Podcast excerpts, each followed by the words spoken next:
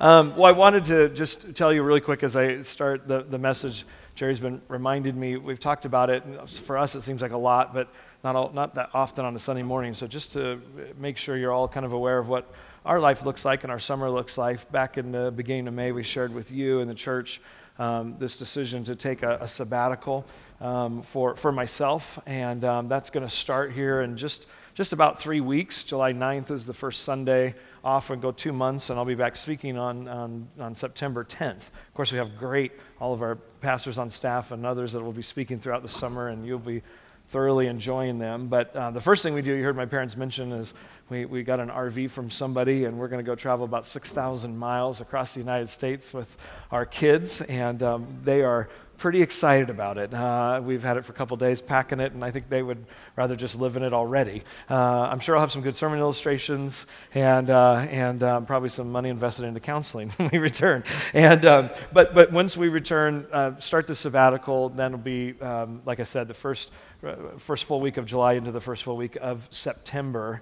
And um, and I just I, I want you to know that I really appreciate your support and excitement. This is not just kind of just normal talking points for me. I, I really want you to hear this. I was meeting with the men, my, my coach and kind of mentor through this process, who does this for pastors all over the nation with Foursquare. It's what his job is for our denomination, is pastoral health, and he leads people through sabbaticals and crises and all different things. And I, and I asked him yesterday, or, uh, Thursday, I got together with him for lunch, and, and I said, is it normal to have such just consistent support from a church? And You know, and, and he says there are some churches that do, but but most do not. And and here's where you even go a step above. It's not only that many of you have said like, oh, I'm I'm you know I'm glad you're able to go, or we, we support you in this. But the word excitement, I, I picked up on this, has been used multiple dozens of times in your conversation with me over the last month or so. And that that's significant for me. I, I was telling Larry, I said, people keep telling me they're excited for me and the opportunity I will have to hear from God, to get away with him, to spend time with my family. And I, I think that just speaks so highly of you as a church. And I, I wanted you to know that. It's, it's not even just, well, yeah, I mean, you've had a lot going on and we're glad you get some rest. I think you you really, as a church, have picked up on the importance of this. And so I pray that it's reciprocated to you as well, that as you find time this summer and you take moments away, that you hear from God and he speaks to you, and that you also know that we all benefit together.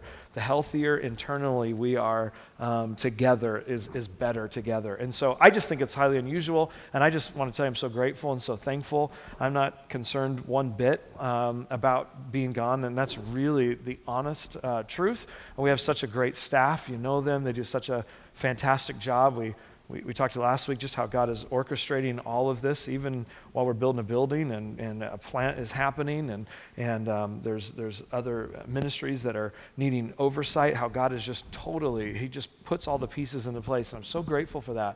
So I know the staff is going to do a phenomenal job. I'm not concerned about that. Believe me, the building, um, you want you want to check it out. Um, they start the outside framing a week from tomorrow. I mean, there's going to see some great progress. We're still aiming to be in by December, and there's a gentleman in our church named Thor, um, who was a project manager over high-rise projects his whole life. He was the project manager, if you haven't heard me tell you this before, for the Children's Hospital in Philadelphia, which budget was seven hundred fifty million dollars. Uh, he told me when he volunteered, he goes to all the meetings, he basically leads the building project from our, our side, which aren't you glad he's doing it and not me? But, I mean, be thankful. Uh, and he told me he spent more on outlets than we are on our building, and he wasn't kidding um, when he when he said, I'll, I'll be able to handle it. So you just know that, I mean, all of those things just show the sovereignty and the power of God and how he works out things. And that's not just for us. That's true for each of you in each of your lives. So grateful for that. Um, also wanted to say, I will be checking email. The staff is um, going to be checking my email. They'll let me know if something comes through that I need, but they're going to take care of that. Oftentimes my my phone will be off, and uh, that'll be a nice thing. Um, but I'm also not sick. You, you can't catch a sabbatical, though that'd probably be good. Um, but I've had so many people already see me, and they're like, from a distance, if I see you this summer, can I come and say hi? Uh, no, you won't ruin the whole thing if I see you. You don't have to run and hide. Um, I will be home almost the entire summer. Uh, Jerry will still can be continuing to come here. The kids are in school, and um, I'm just going to sequester myself when I'm not with them, um, and just being being quiet and um, and taking some time just to really think. Uh, God gave me that image of halftime uh, several months ago, and that's what I keep writing on, that that, you know, at halftime you go in, you rest, you replenish, you don't keep going. They, they give football teams a halftime so they can rest. It saves injuries, uh, it helps you catch your breath, but then you also re-strategize. And I think God's going to do both of those things in my life this summer, and so I'm excited to come back and share it with you. So, but thank you again. So appreciate all of your support. So I want to look here just this last week from me um, in this series on Soul Keeper, uh, looking at this book and, and kind of breaking it out into some sermons, Soul Keeping, um, and uh, we, we've called it Soul Keeper. And, you know, talking about a sabbatical, there's a lot of different professions of people who take sabbaticals, and maybe the one that you're most most familiar with or most frequent, you, know, you hear about is is uh, people in higher academia and colleges. They often take take sabbaticals. It kind of depends on the college, depends on on their, their area of study, but they may take one between four and seven years. And there's two things that oftentimes take place if a professor's taking a sabbatical. One, it gives them an opportunity for a semester or a year to really refresh themselves in their area, their subject of study, to learn and know what the new things are in the field. You don't want someone teaching you Um, about some some element of science or math that was was cutting edge, especially if it's technology, cutting edge twenty-five years ago, do you? You want them to have time to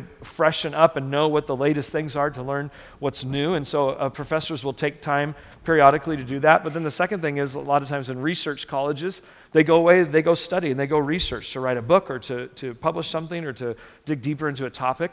And, and the thing is, is we can even think of sabbatical that way, but that's truly not what I'm aiming for, not where the word typically comes from. In the Bible, it is a biblical word where we get this concept sabbatical. Comes from the, the Hebrew word Shabbat, which is their, their Sabbath. And, and that word simply in the Hebrew means to cease, to, to end, to stop. In this context with Sabbath, it means to cease from work. And so one of the hardest things that I'm going to do, because, and you know how this feels, is is not trying to use this time to catch up, um, to do all the things that I've been wanting to do uh, the last six months, because you're probably like me. You get a day off, you're like, no, I don't want to do anything Saturday or Friday. Let's like keep it clear. And then instead of resting all day or maybe spending time with your family, you get caught up on all the projects. Are you with me? And um, and that's not what a Sabbath is, not, not a sabbatical, not a Sabbath in the biblical sense. It's a time to actually stop and to trust God in all those areas that you're not caught up, to realize that they're not more important than a growing relationship with Jesus or a growing relationship with your family or your friends. It's an opportunity to remind yourself of those things, to cease, to cease from work. And God gave several um, um, uh, times in Scripture where he commands or he shares this concept, this idea of, of Sabbath. And so I want to read one to you here in Deuteronomy chapter five, verse twelve. Observe the Sabbath day by keeping it holy, as the Lord your God has commanded you. Six days you shall labor and do all your work, but the seventh day is a Sabbath to the Lord your God. On it you shall do no work, neither you nor your son or daughter, nor your male or female servant, nor your ox, your donkey, or any of your other animals. Remember this, in this agrarian culture, he's basically saying, this is not just for you to take a day off and your slaves or your kids or your animals keep working. This is something that Is, is supposed to be societal. It's it's a cultural thing. We're all going to stop and remind ourselves we we don't have those kind of animals. He's not talking about pets. He's talking about nobody else is doing work either, right? And so, nor any foreigner residing in your towns, not even the hired work, so that your male and female servants may rest as you do. Remember that you were slaves in Egypt, and that the Lord your God brought you out of there with a mighty hand and an outstretched arm. Therefore, the Lord your God has commanded you to observe the Sabbath day. Basically, simply, God has designed you and the world to have a stop day. I, I've read some people that like to call Sabbath stop day, and I like that. I think that's kind of a simple way to think about it. It's it's a stop day. God God God wired us, listen, to stop. He, he wired this world to need breaks. In fact, um, I don't talk about it very much, but that's also why we have small groups the way that we do in our church. Quite frankly, I'm not saying other people do it wrong or they're not biblical, but but it comes from a conviction of mine that, that there should be stopping points to all that we do, to have times of rest and then re-engage. And so we have groups that happen at seasons and very few groups that go just on forever, um, because I, I believe that we have to have breaks. We have to have times to stop. God has just ingrained this. He, he built it into the D N A. We're wired to need to stop. Can you can you imagine if if you never turned off your lawnmower, you never turned off your car? I mean, not only would it just burn gas, but eventually the whole engine would burn up.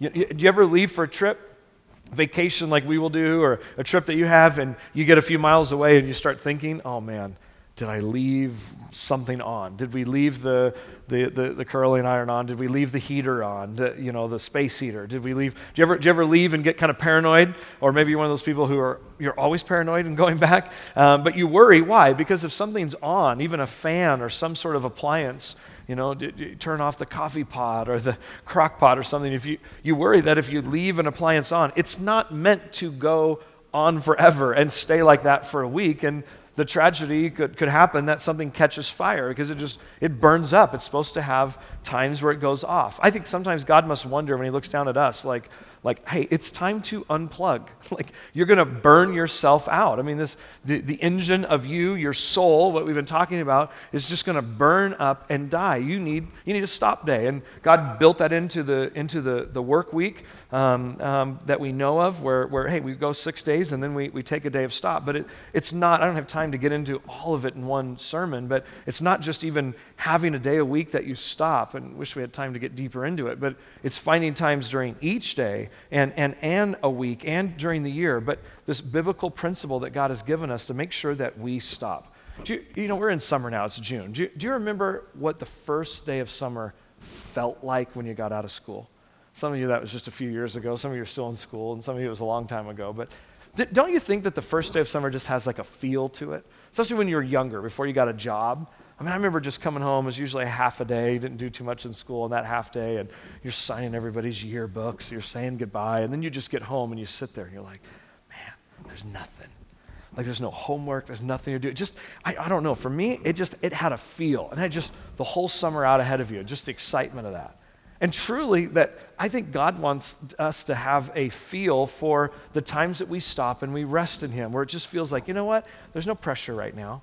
There, there's no, there's no, there's nothing hanging over.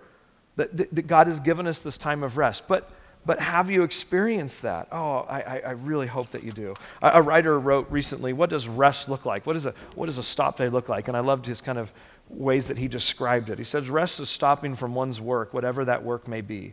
Rest is freedom from harassment. It is the quiet after the storm. It is the children fresh out of the bath with pruned fingers and the smell of baby shampoo, tucked under their blankets before bedtime. Rest is the sound of the night breeze rattling the palms as it comes off the Gulf. Rest is putting your head down on the pillow, knowing that you can sleep in. Rest is the beast of burden unhitched from the plow, and rest is walking around the edge of the shorn cornfields in the fall. Rest is reading and setting the book aside when your eyes get too heavy. Rest is the sound of wind through the screened porch on the on a beach house. Rest is stopping. It is Star- staring up through the thin Colorado night sky at the spine of our galaxy. Rest is thinking about all the things that you could do on a Sunday afternoon and yet hearing a still small voice telling you to stop and then taking a God-ordained nap." Just a really kind of nice descriptive way of what does rest look like for you? It's different for all of us.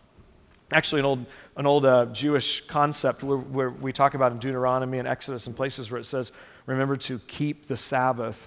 Uh, old Jewish saying used to say, actually, we don't keep the Sabbath. The Sabbath keeps us. It keeps us in health. It keeps us in peace. It keeps us together. And so we need we need stop days. We need rest days. We need catch-up days. You, you've all said this, right? The, the phrase, things will slow down when, right? What is what is your favorite favorite phrase to put there? Things will slow down when I get back to a regular work schedule. Things will slow down when, when I get past this test or this exam or this review. Things will slow down when I finally catch up. Things will slow down when I finish school. Things will slow down when my kids get out of school. Things will slow down when my kids get back into school. Things will slow down this summer.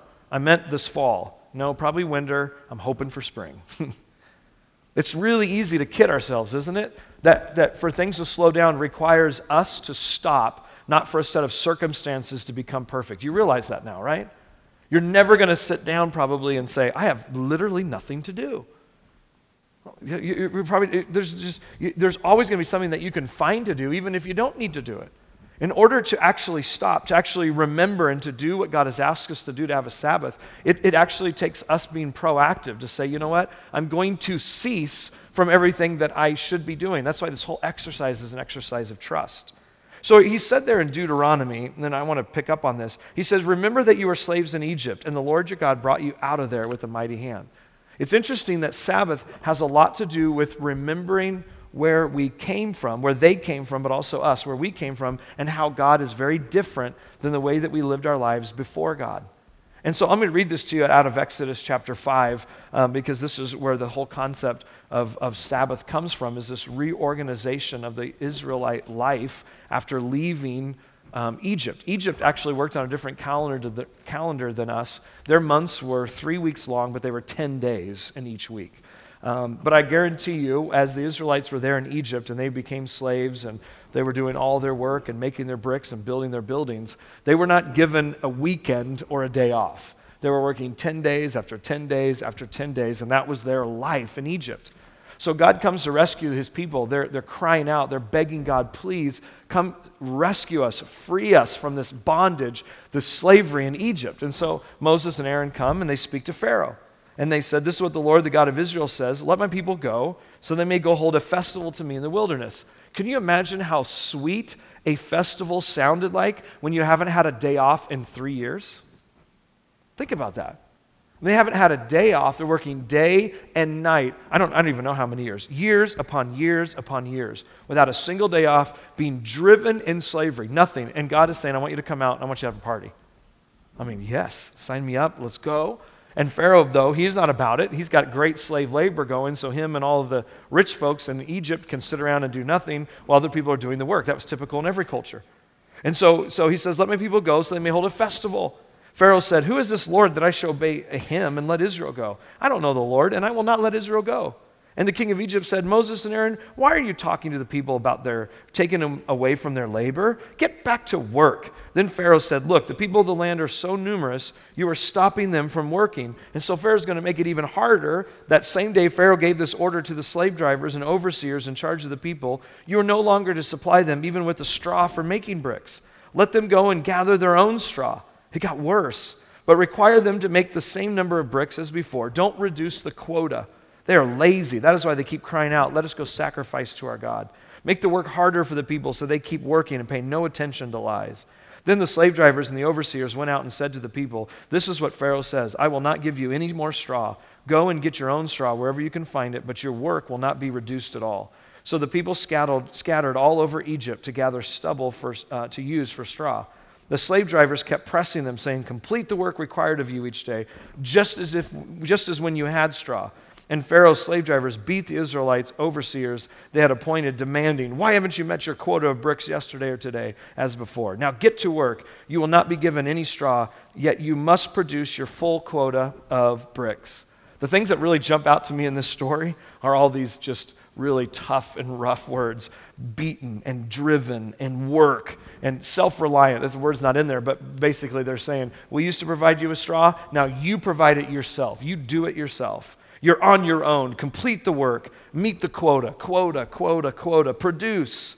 Their whole life was about making bricks, making bricks, making bricks. Egypt becomes this analogy in Scripture To, to not just a country and where, where the Israelites were slaves, but it becomes this analogy for all of our lives that Egypt represents what life looks like before God, and God bringing the people of Israel out represents what he wants to do in our lives and bring us to a new land. And these Ten Commandments and the law and the Sabbath is all part of that.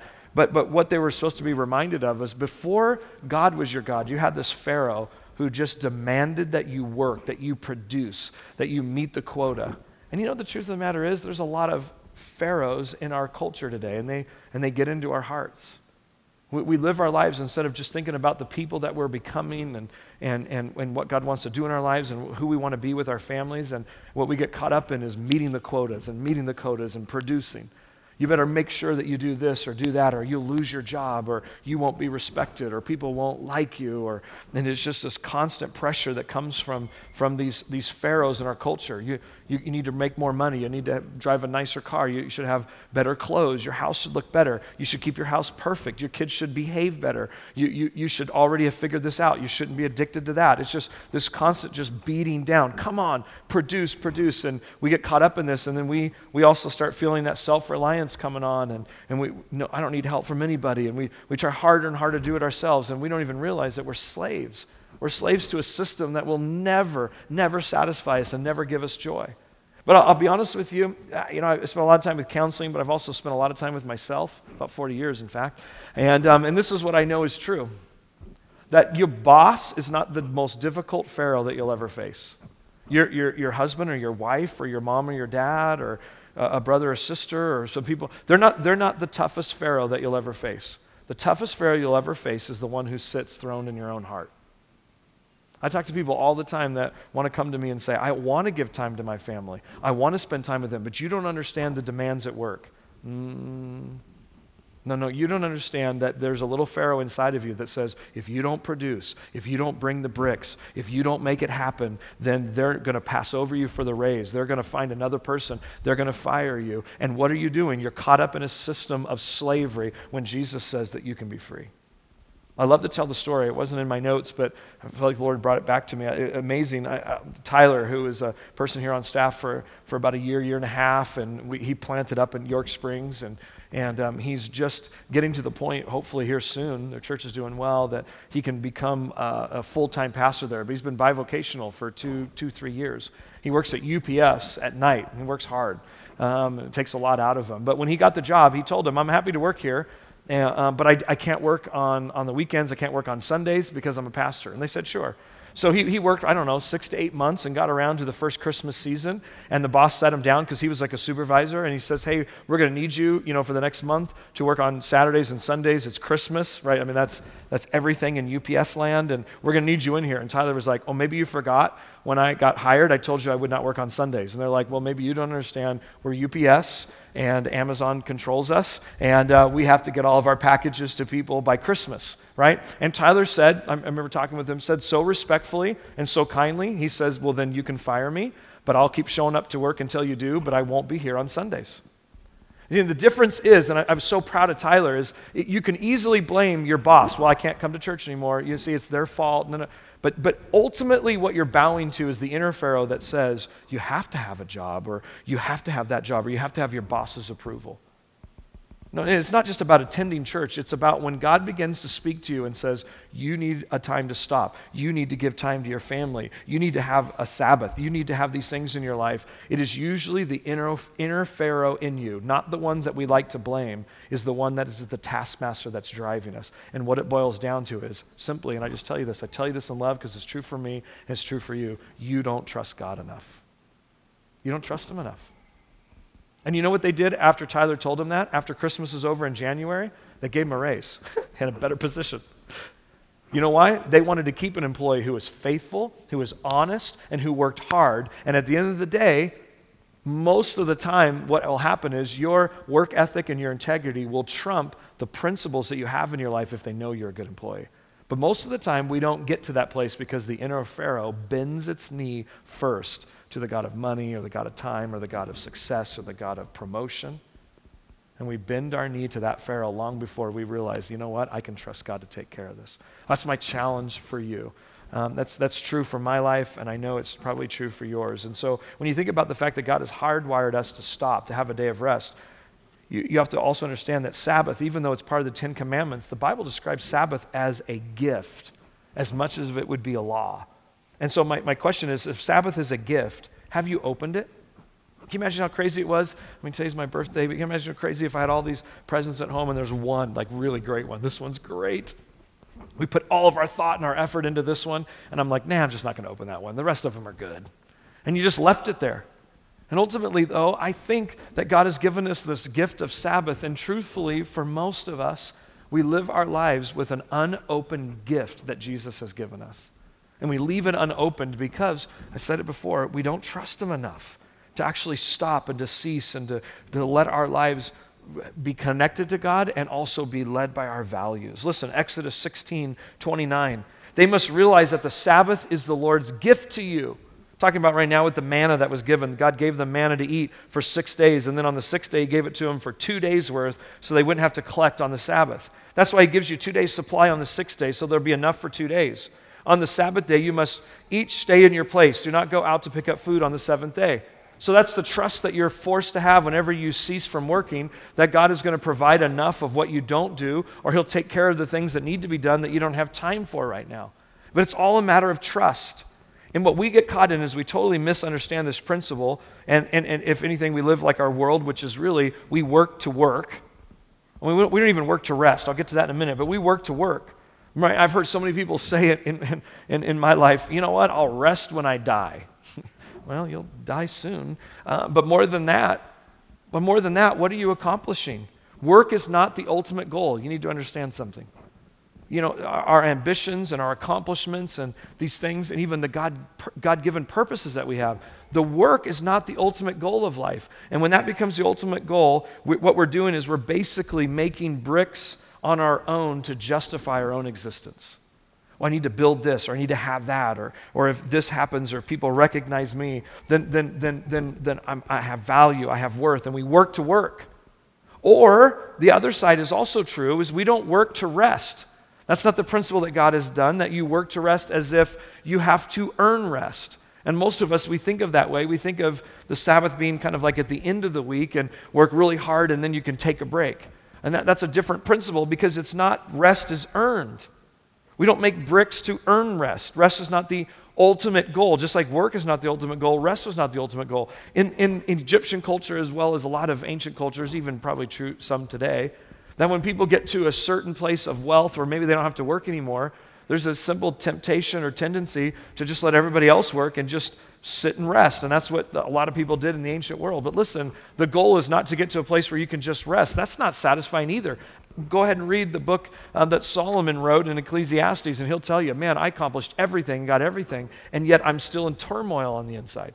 Ultimately, this is the principle of Sabbath that God wants us to live by, is that we work from rest. We don't work for work. We don't work to rest. We work from rest. Here's something that maybe you've never really thought about or put together, though you know this is true.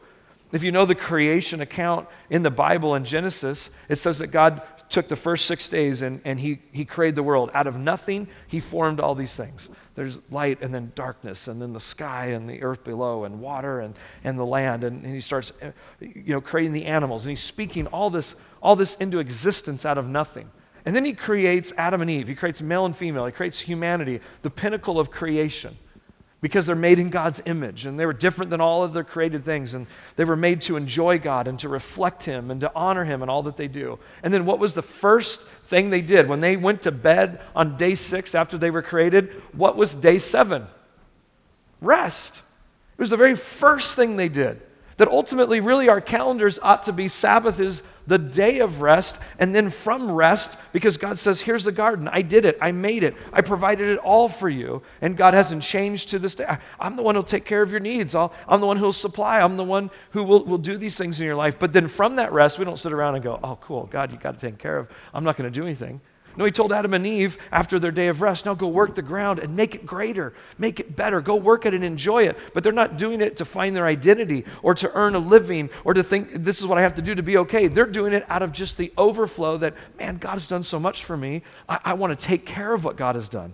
I-, I-, I want to cultivate it for others. In fact, if you think about it as laying bricks, ultimately, if if we know Jesus and we're following him, the only bricks we lay are the ones that he hands to us, and we go out and work hard to lay bricks to create roads and bridges to other people who are serving pharaohs and are dying under hard labor, and we invite them, oh, come with me, come with me, come with me to a place, to a God who will give you rest. That's the work that we do, is to, to, to share in the rest that God has given to us with our family and our friends, and to invite other people to do it. You don't get tired of that. You don't get tired of that. You know, you know, if there's something you love to do, if you love to do gardening or something outside and you love it, other than maybe getting sore, which happens a lot quicker as you get older, um, but but you don't, you know, someone may hate gardening. Oh, I can't stand it. But you love gardening. You could be out there all day and it's like two minutes have gone by because you love it. Your work is coming out of this overflow of what you love. And that's exactly this principle of Sabbath that God says, I want you to have rest. And from that rest, I want you to work from that place of, of, of rest and security that, that he has given us. Then it sprouts out, and it's not a taskmaster. All right, so listen, accepting Jesus, though, is the ultimate Sabbath, and that's what we now know from Scripture, all the way from the Old Testament to the New, that actually this person of Jesus and what he did for us becomes the true Sabbath rest. Ultimately, because of our sin and our brokenness, you know, we we we um, we... we we would have to earn salvation. We would we, we we're not worthy in and of ourselves before God, and so we have these. There's these attempts that we make to try to make ourselves worthy, but ultimately only Jesus can do that by His sacrifice. That's why He tells us in Matthew eleven, "Are you tired? Are you worn out?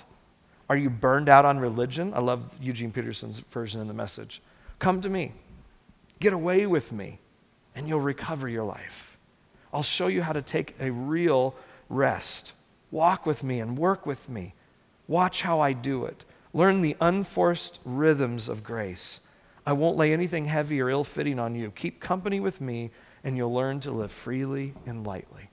Jesus becomes this ultimate Sabbath for us because He paid the price. He earned salvation that we could not do on our own.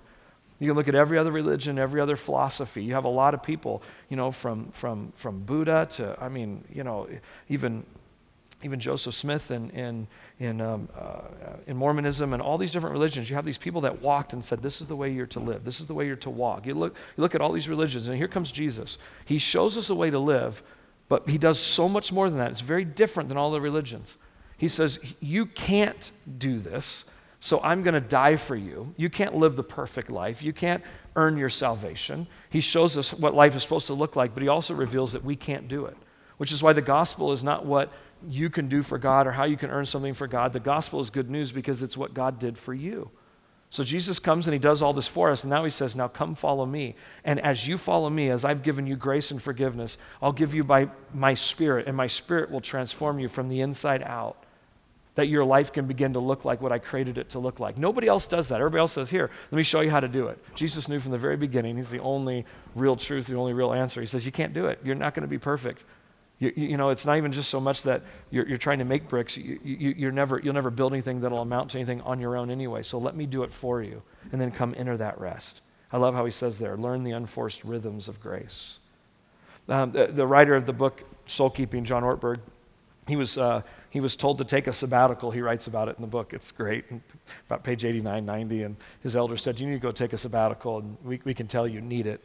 So he says, I drove back to visit his mentor, whose name was Dallas Willard. He said, I, I showed up there at his house, and I told him I felt frustrated because the people at the church I serve were not changing more. And I asked him what I needed to do to help our church experience greater levels of spiritual growth. I can tell you today, in all honesty, I'm not leaving because I'm frustrated with you. I'm thankful for that.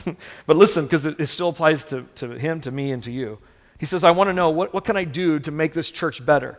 And Dallas Willard says, after a long pause, you must arrange your day so that you're experiencing deep contentment, joy, and confidence in your everyday life with God. And he says, huh? He goes on, no, no, no, no, I corrected him. I don't, not, I'm not talking about me. I need to know what I need to do to these people to make them better and to draw them closer to you. Shouldn't there be a book to read or some kind of prayer program to go through? And Dallas Willard reiterates it again. No, no, no, no, no. He says that if people have a have a, a sickness, an immune deficiency, they don't need someone with pneumonia to come take care of them. You go and you spend time with God and find contentment and joy and confidence. And, I, and the reason I share this with you is that's true for me as a pastor and why I'm taking this sabbatical. But you know what's true for you? You want to know how to how to meet the, the needs and the expectations of your wife or your husband, or how to be a better father and mother for your kids, how to how to be better uh, at your place of employment, either for your boss or for the people that you're over, or for your parents or for your friends, or wherever you are in life as as a single person, as a married person, as a step family. You know, you know, you know, you know the secret to really being the person that would be best in that situation is not for someone else to fix themselves or to get themselves right, but for you to find deep contentment and joy and confidence in your everyday life with God. And from that place of peace and contentment with Jesus will flow a spring that will um, help you be the person that God needs you to be. So let me finish with this. Jesus gives you permission to stop. I'm not sure if this is a point or if this is just like my, my ministry time for you, but this was on my heart the last few days. I, I, I've even met some of you recently in the stores, and I've been talking with you, and I know I feel like it too. I mean, but but I just know that some of you, man, you've just been working. Life is just working you. It's not even just so much your job, and maybe your family. You're doing your family on your own. You're a single mom, or maybe you're a step parent, or you're just, it, it's tough with a health situation. You just, you just, you, you feel like you're being driven by that taskmaster in Egypt. And I want you to know how it is that Jesus gives you permission to stop. It's not that when you just stop, you cease, you're not doing anything, so nothing's happening. No, when you stop, to trust God, something's happening. You're literally building your faith in the Lord, which is going to help you make better decisions and act better and respond better in the situations you're in. That's why it says in Hebrews four, there then remains a Sabbath rest for the people of God. For anyone who enters God's rest also rests from their works, just as God did from his. Let us therefore make every effort to enter that rest, make every effort to enter that rest, so that no one will perish by following their example of disobedience. It requires faith that, you know what, I can stop this because God stopped what he did. He didn't rest on day seven because he was tired. He rested because he put a principle in this world that God is, is orchestrating and taking care of everything. And you know what, when you rest and you stop and you're trusting Jesus, you're doing something, maybe the greatest thing you can do. So let me finish by reading this This little story from a great book called twenty-four six, talking about how our, how our world just goes at twenty-four seven and how we need to make our weeks twenty-four six. I think you'll like this, and I want to finish with this and pray this over you. This this man was talking about, he was, a, he was an E R doctor, and he eventually met Jesus as an E R doctor, and God began to show him what Sabbath rest was. He said this, talking about a moment when he was a young kid. On the last morning of fourth grade, everyone in my class was given a fountain pen. The, these writing instruments consisted of a plastic body, clear blue or red, with an ink cartridge and a metal cap.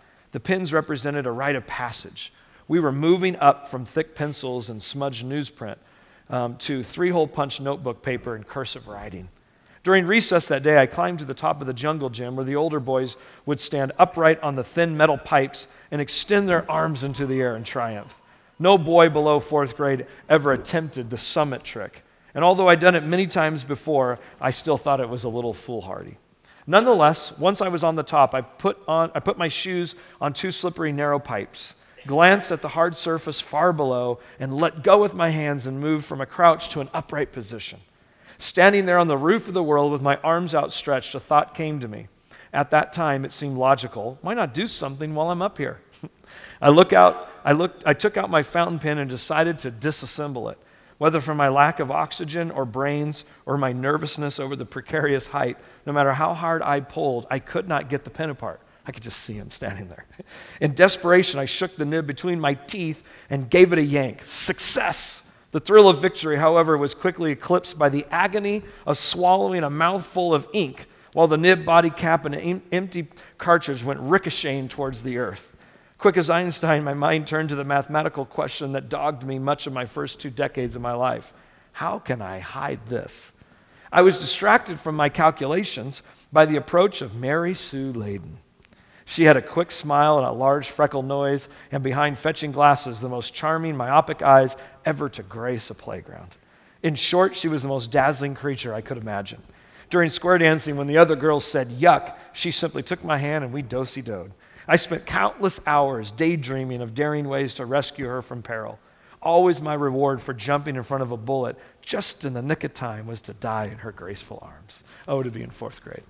Mary Sue looked up at me, broke into uncontrollable laughter, and ran off. I descended from the summit and was seized at base camp by a teacher who marched uh, me toward the school building. If you want to know what defeat tastes like, drink one teaspoon of warm alkaline blue ink and add the ridicule of the girl who matters most to you, then top it off with the howls of classmates or even worse, the laughter of kids in lower grades. I had no illusions they were laughing with me. As I walked the long path in the blur of humiliation, the teacher held me at arm's length using my ear as a handle. Well, Mister Sleeth, he said, torquing my ear a few inches more from its anchoring skull, the school is questioning whether you should be advanced to next year. Being held back a year was the continual threat of my youth. The teacher stood me before a mirror and asked if I thought I, what I saw was funny. In front of me was a child, small for his age, sporting home-cut hair and a Goodwill shirt. He was covered with ink like, um, like a, a, a Rorschach test. He's Big front teeth were outlined in deep purple indigo gums, and I broke into laughter, foaming ink bubbles out of my nose. Of course it's funny. Mary Sue Layden's family moved away that summer, and I never saw her again. My parting image of her is one of un- otherworldly perfection. Her last glimpse of me was a fourth-grade madman. All right, that night at dinner, my father scolded me about school. I took a sip of my milk and giggled. You think everything is a joke, don't you, he said. You probably think it'd be funny if I dropped dead. And for a millionth of a second, I maintained control, and then I erupted into laughter. My father swatted me and sent me to my room. The second time that day, bluish bubbles formed out of my nose. At the beginning of the school year, the five children in the family were promised small rewards for making good grades and keeping out of trouble. I had failed on all accounts, so I was the only one not welcome to the rewards caravan that left our house in the morning. But listen, what would have been the right punishment for breaking a new fountain pen and getting in trouble at school? It certainly wasn't leaving me out of a shopping trip, something I wasn't thrilled about anyway. Leaving me home alone was akin to punishing a child who wouldn't eat his vegetables by making him eat ice cream. So it was on that first, here's what I want you to catch, so it was on that first day of summer after fourth grade, in the quiet of June in farm country, I strolled across the grass toward the barn. The air was calm and soft. All worries of failure in school had vanished from the earth, and it was quiet and bright as the air above clouds. One key element of happiness is contentment, and one of the foundations of contentment is optimism. And I was happy, content, and optimistic. All of summer stretched out before me, a vast, unexplored adventure. In my arms, I held a package from my uncle, who had given me several, he had given me several weeks before. On the brown wrapping, Uncle Frank had written his instructions, don't open until summer vacation. My uncle had sent me the greatest of all gifts, three brand new Hardy book boys, um, Hardy Boys books. Nothing will compare to the supreme luxury of lying in a cool barn on that first day of vacation and reading the Shore Road Mystery. In fact, would you close your eyes with me while I read this last sentence? I want to read that one to you again. Nothing will ever compare to the supreme luxury of lying in a cool barn on the first day of vacation and reading the Shore Road Mystery. My misadventures with the fountain pen had led me exactly where I needed to be, a day of rest. Whew. Man, I, this conjures up so much emotions in me. I know not only because of what God is doing in my own life, but man, for the last several days, could not get that image of that young boy laying in this cool barn at the beginning of summer with three books he loved, with no pressure, no deadlines, all shame gone, all embarrassment from school gone, all punishment and, and feelings of disappointment and and, um, and and people being mad at him, all gone, and just nothing but but the optimism of a, of a great summer ahead. And I just, I, I wanted to finish the service by praying that over so many of you. Oh, do you realize how much Jesus' his invitation means? Oh, come to me, you who are weary and heavy laden. Come out from the taskmasters. Come out from the pharaohs that are in your own heart that tell you, work harder, produce more. You didn't reach the quota. Do you even realize this morning, church, that for many of you, the quota you're attempting to reach isn't even something that God has asked you to do? He didn't tell you you had to look that way or feel that way or accomplish that much. And you're working and working for a boss who will never be satisfied. Oh, and God just wants to call you to this secure place of this barn. Let you lay down and know the rhythms of grace. Know the rhythms of, of a God who sits next to you and just says, I love you. Man, I care about you. And right now, I don't have anything for you to do but just to enjoy me and enjoy the life that I'm giving you. Oh, come and know, know the sweet grace that I have for you. And from that, go into your week with joy and, and, and excitement and do all the things that I've called you to do, but don't do them because you think you have to. I'm the God who's already provided and granted you rest. Oh, church, it's the prayer of God over your life. He wants to free you from those, those taskmasters and those slave drivers. God does not drive us, He leads us. But sometimes He, he, he has to make us lie down in green pastures and still waters. And today, Lord, if there are some of us, I'm sure there are, that need to, God, force it upon us. One way or not, teach us how to cease this summer. Teach us how to cease one day, a half a day, a week. Teach us how to cease during parts of our day. Teach us how to cease and be with you and cease and be with our families. Cease and just be with ourselves and know that we don't have to do anything or earn anything but to just be with you. Oh God, you invite us to come, Jesus. You invite us to come. And I pray that we would. In your name we pray this morning. Amen. Amen. That's my, my image that I want to leave you with even as I go this summer. May you just enjoy, enjoy that place with Jesus. He is your Sabbath rest. He's so good. I look forward to seeing you again in September, maybe maybe once in late Octo- August. I'll come and make an appearance, but I look forward to seeing you. I pray you have a wonderful summer, and um, and uh, we'll see you at the end of the year. We've got great things going on this summer. Make sure you stay connected with all that's going on. God bless you.